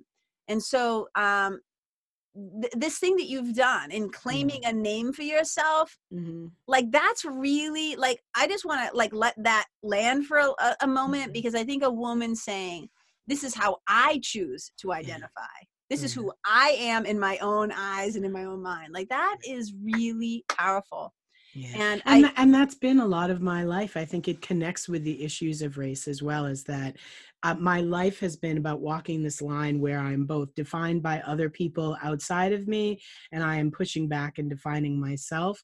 And I feel like as I get older, that kind of push pull is starting to meet kind of in the middle uh, uh, like a stasis. There's there's definitely always going to be that push and pull but i feel more comfortable occupying the space between those pressures yeah. rather than feeling like i'm always you know wandering from one side to another. I i find i've reached a place where i am most comfortable on a line in between spaces and that that's my space to occupy. That's beautiful. Yeah that's beautiful. And I think that that's all. I mean, it's so, it's like, I really believe, you know, I often say it, it happens, it happens for us. And I think that mm. like your whole childhood, like everything has been leading up to these moments. Oh, of course. Yeah. You know, I feel like this is, this is what this life is for me. You know, um, mm-hmm. I feel really lucky and blessed that it is so clear to me what this is. Um, and so, you know, I think that we live a million lives and we have a job to do in each one of them, a lesson to kind of pick up as we breadcrumb our way across the universe. Um, mm-hmm. Um, and so I feel really lucky that it's so clear for me in this life. Um, but this is this is what I am meant to do to kind of walk in these in between spaces and to report back to people what i'm finding what i'm seeing um, the stories that i collect as i go and my own story about kind of walking those lines that's why my uh, consulting firm is called uh, navigators because i feel like that's what i do is i'm kind of walking these yes. lines uh, that are in between and that that's what i'm really interested in is not what are these spaces that we like to think exist separately in the world but how is it that we actually move fluid from through mm-hmm. these spaces that we've created yeah yeah i think that's powerful and so you're doing this um you know professional work in a really powerful way you are sought after because you're mm-hmm. awesome Thank but you. tell me something about um, i mean i also know you as a writer i know you mm-hmm. as um, a speaker but if you like like for me so like i'm working on this memoir like so this mm-hmm. podcast this you know video cast this show that i'm doing um i'm so jazzed like i had a tv show for like 13 years local yeah, access I remember. Whatever. Yeah. yeah but this was like okay I, I i this is a passion project i want to do this i want to be helpful mm-hmm. i want to use this platform to bring first of all people that i love who i think are really mm-hmm. smart who are changing the world and doing stuff to give them a voice too um, i think this is how we all get home as we go together or not at all mm-hmm. Um, mm-hmm. but also like i want to get this memoir done like this is a really you know big thing that i'm trying to do so do you have any personal passion projects or things that you're working on right now or envisioning or anything is anything like kind of brewing yeah, I always have something All right. I mean, if you could see to this side, I have a whole chart of projects and stuff like that. Um, and I love the podcast. I've been thinking about a podcast. It is, Dude, I'm, I know I'm waiting for labor. You. It's a yeah. labor, but I'm on it. Um, so I I have some ideas about that, and I've been cooking on that. Um, also working on memoir. I think it's important to kind of share what this experience is. I've been in a few strange places that I think would be good to share. Um, but I love to write and I love to speak, and so um, I write at my blog Semantiks, and also anywhere else that that I can find out there on the web. Um, you can Google me, Susan X Jane. It's just me, so that makes me easy to find. Yes. Um, but I also am working on some longer writing projects. I think a lot about the world. I love uh, both literature and memoirs, so I have projects in both of those spheres um, that I'm working on. like Um, so- nonfiction, like nonfiction, like when so uh, the longer projects you have memoir, and then the other thing is it still nonfiction, or are you talking like uh, one of each one of each uh, one is i really would like to create a layperson's guide to race and representation. Because Okay, because, um yeah. please, could you please? yeah. Yeah. Okay, because however i feel like support you in that, people- help you with that. people just get get mad like that's racist that's racist and it's like you know well how can we actually tell? It's not actually based on your personal opinions. There is a way of kind of thinking about this um, and so i'd like to do that. It's kind of an extension of my blog semantiks. So like when the gucci sweater comes out like you don't just get mad. You can say oh actually this is a way that i might think about this to kind of figure out whether it's racist or not. Surprise it was But- gucci. Spoiler alert. but I Um, love, but this is what I'm saying. Like you, the, the you have um such a unique perspective. Like you're though it's it's like um I- don't know. It's like the divine just said like we're gonna give give Susan the power of vision to see and we're gonna have like you're gonna have these Mhm. personal experiences like you said when you call it this is what i talk about this is what i do like eh, different but like similar same different same different but what i do in my work is like whoever went ahead first report back yeah so yeah. when you report back but like you're doing it in such a multi-dimensional way hmm i don't know i'm just like i just i just love it and you're you you. you make it really um like there's some tough love in there which i Mhm.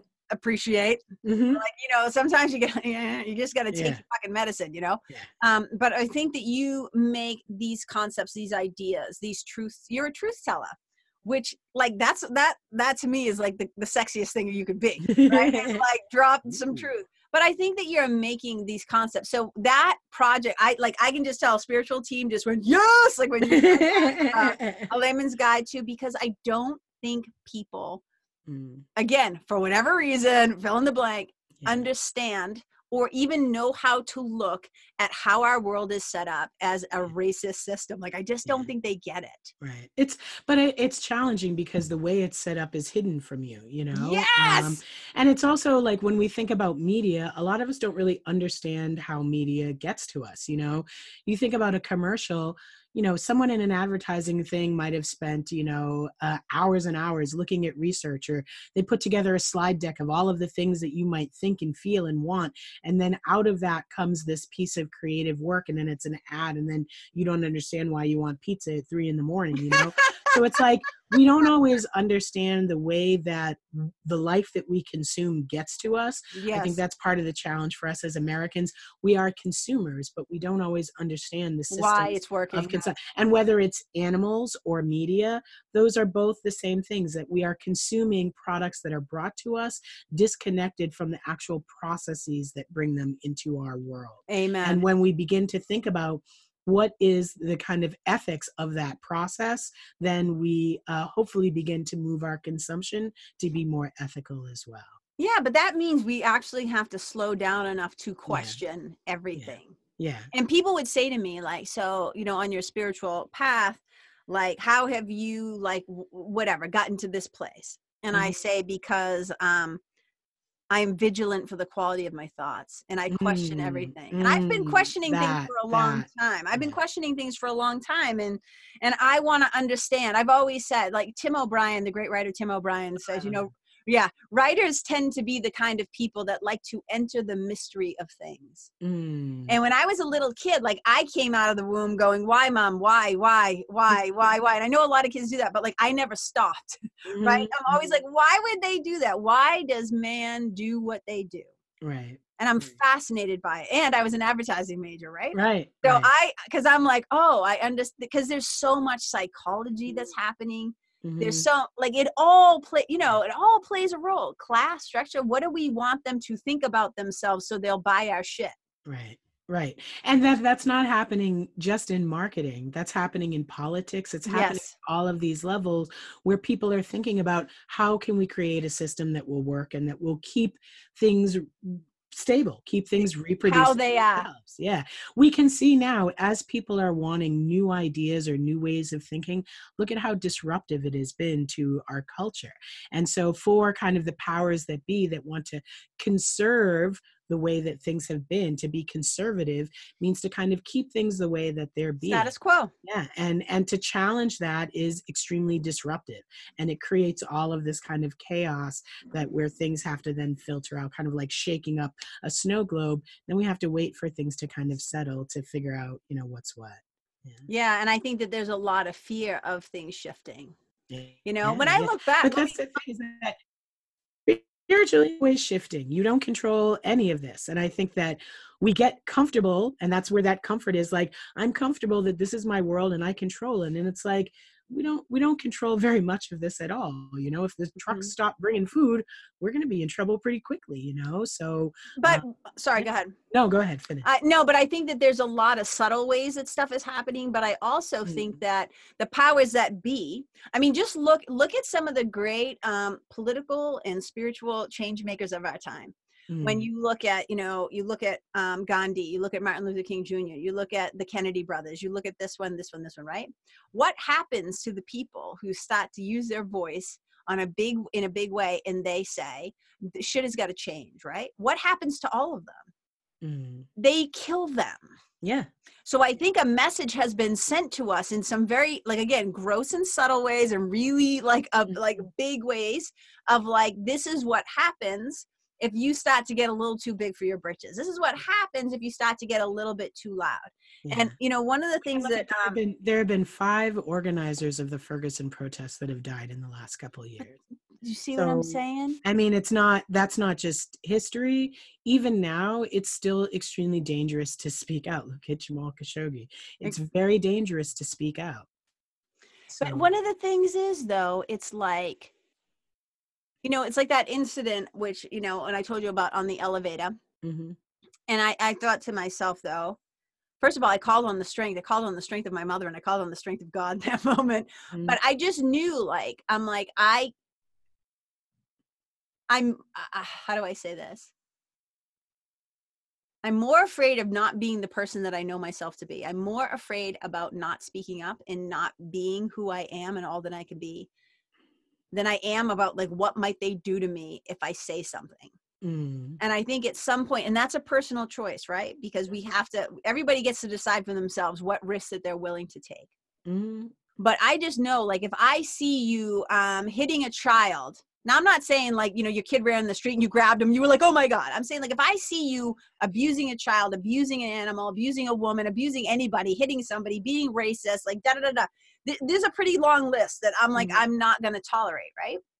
Um, and I, I understand it again it's a personal decision you have to say like th- i can but i'm the kind of person where i'm like here's an example so my dad my dad so when i decided to move to california um, one of the things why i didn't want to leave is i was like my mother was here meaning her body was here her body was buried here and i like i didn't want to abandon my mom right and so i was like i need to start to do some research and this was the beginning of me starting to write write for my book and um and so I reached out to the police department. Uh, I reached out to the guy who was the um, uh, district attorney. Um, He was the assistant district attorney at the time. I, I met with him. I met with some of the detectives who were still alive who worked her Mhm. case. And I had lunch with my father, my stepdad. Mhm. And um, it was fascinating. I'm, saying, I'm, like, I'm always like, it's in the book, so read the book. But this one little snippet, I remember saying to my father, um, because I wanted to know. He and I had never ever talked about what happened to my mother. So Mhm. here we are, probably like that happened when I was 12. So almost like probably 10 years later, and we sit down in the diner, and it's a power, it's a powerful scene. But I, the the short short version of it is, I just said to him, "What do you think happened that night?" Mhm. And he said, "I always told your mother that her mouth would get her into trouble one day." And I was like, like I still like I feel that, like I still feel that, and Mm. one of the things that um, I've realized, I said this about myself just the other day. I heard myself say this in my head because I won't tolerate that kind of shit. And I remember I, I said something to somebody, and I thought to myself, one of these days your mouth is going to get you into trouble. Mm. And I Mm. just thought to myself, but I couldn't live with myself. Whew, I couldn't Mm. live with myself any other way. Yeah. Yeah. And it's like um we have to decide for ourselves what we're going to be willing to tolerate. Mm. But And- that right there, that is the voice of the powers that be. It's a voice that tells you one of these days that mouth is going to get you into trouble. And think about how powerfully silencing that is. That you tell, I mean, we tell girls, I bet if you ask girls who are are bold and powerful, if they've heard that, I bet they've all heard that phrase. Mhm. and we're trained you know you know keep your mouth shut. But like you said like how else can you live with yourself? That that's what it is is to say yeah yeah that is what my mouth is going to do.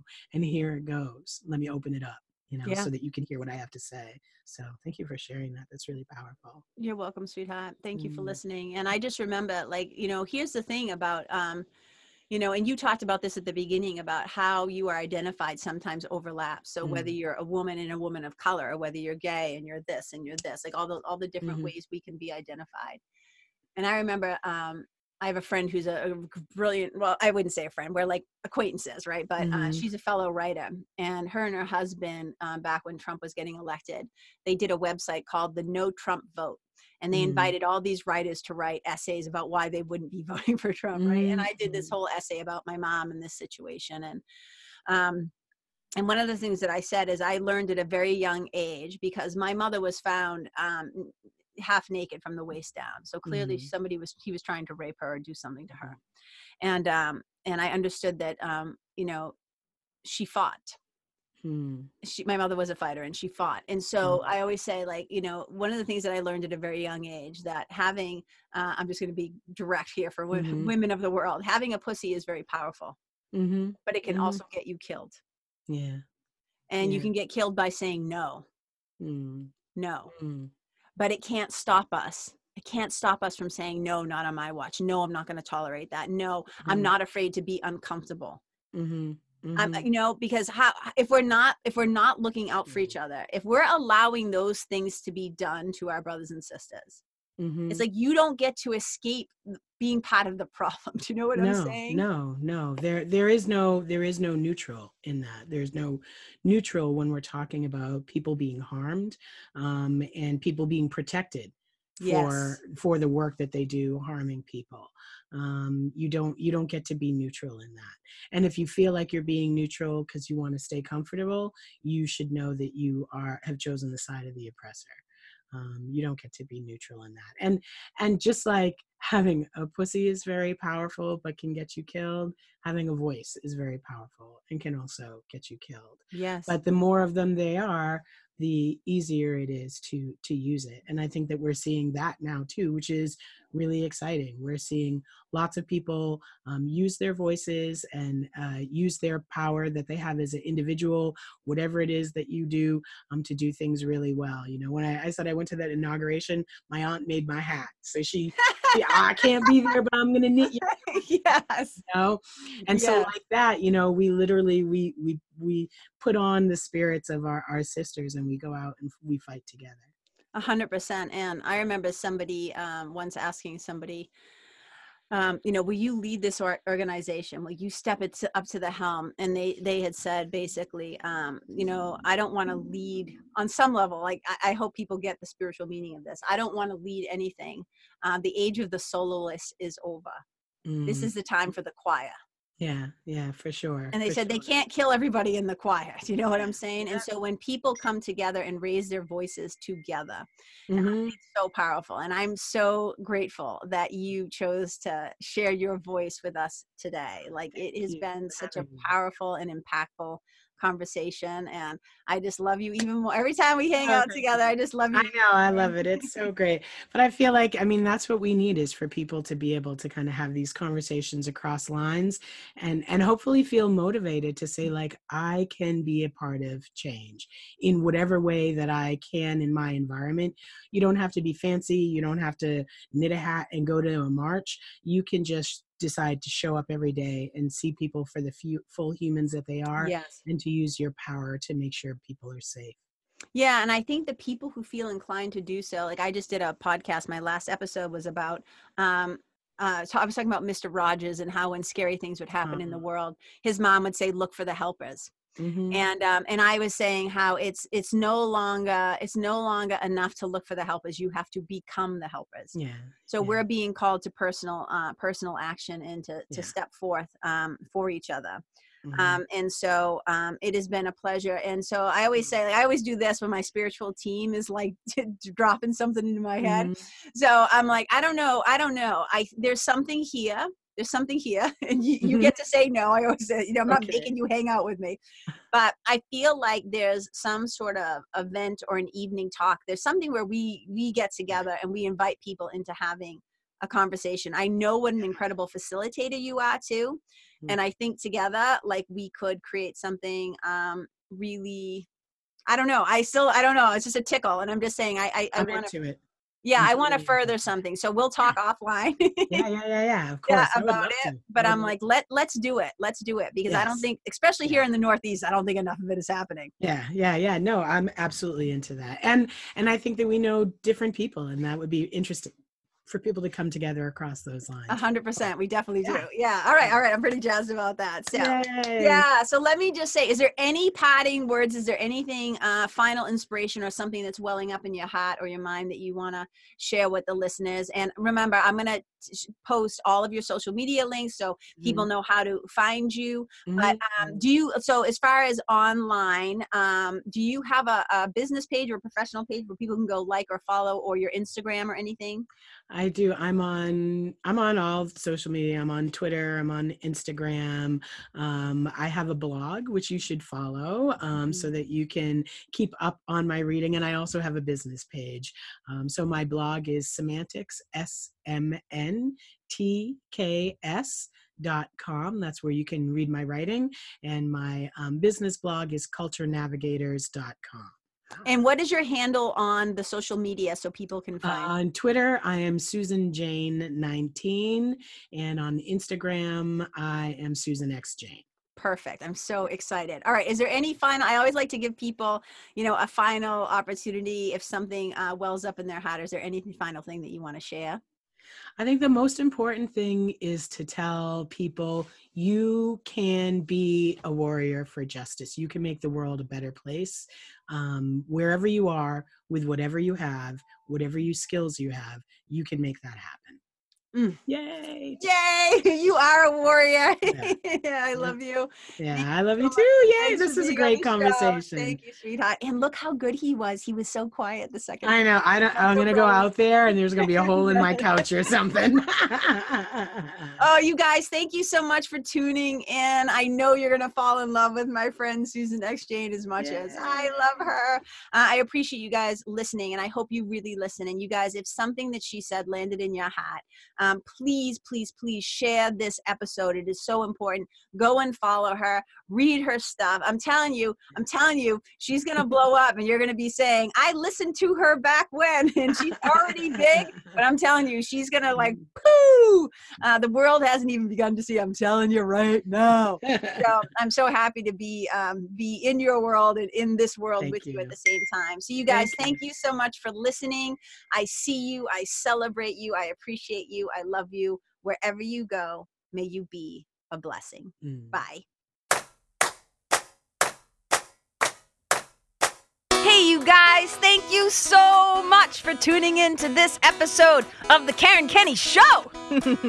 I super duper appreciate your time, friendship, and support.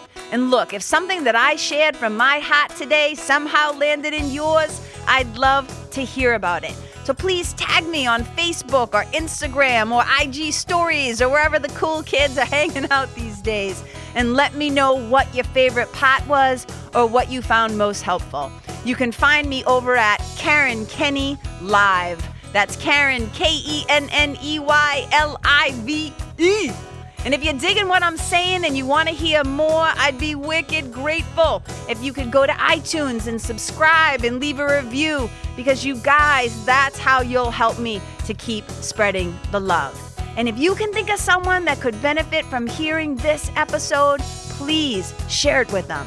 I'd also love to stay connected with you. So if the feeling is mutual, please go to KarenKenney.com backslash freebie and download my free guide to building your spiritual team. Until next time, my brothers and sisters, keep living in the fearless flow. Know that I see you, I appreciate you, and I love you. And wherever you go, may you be a blessing.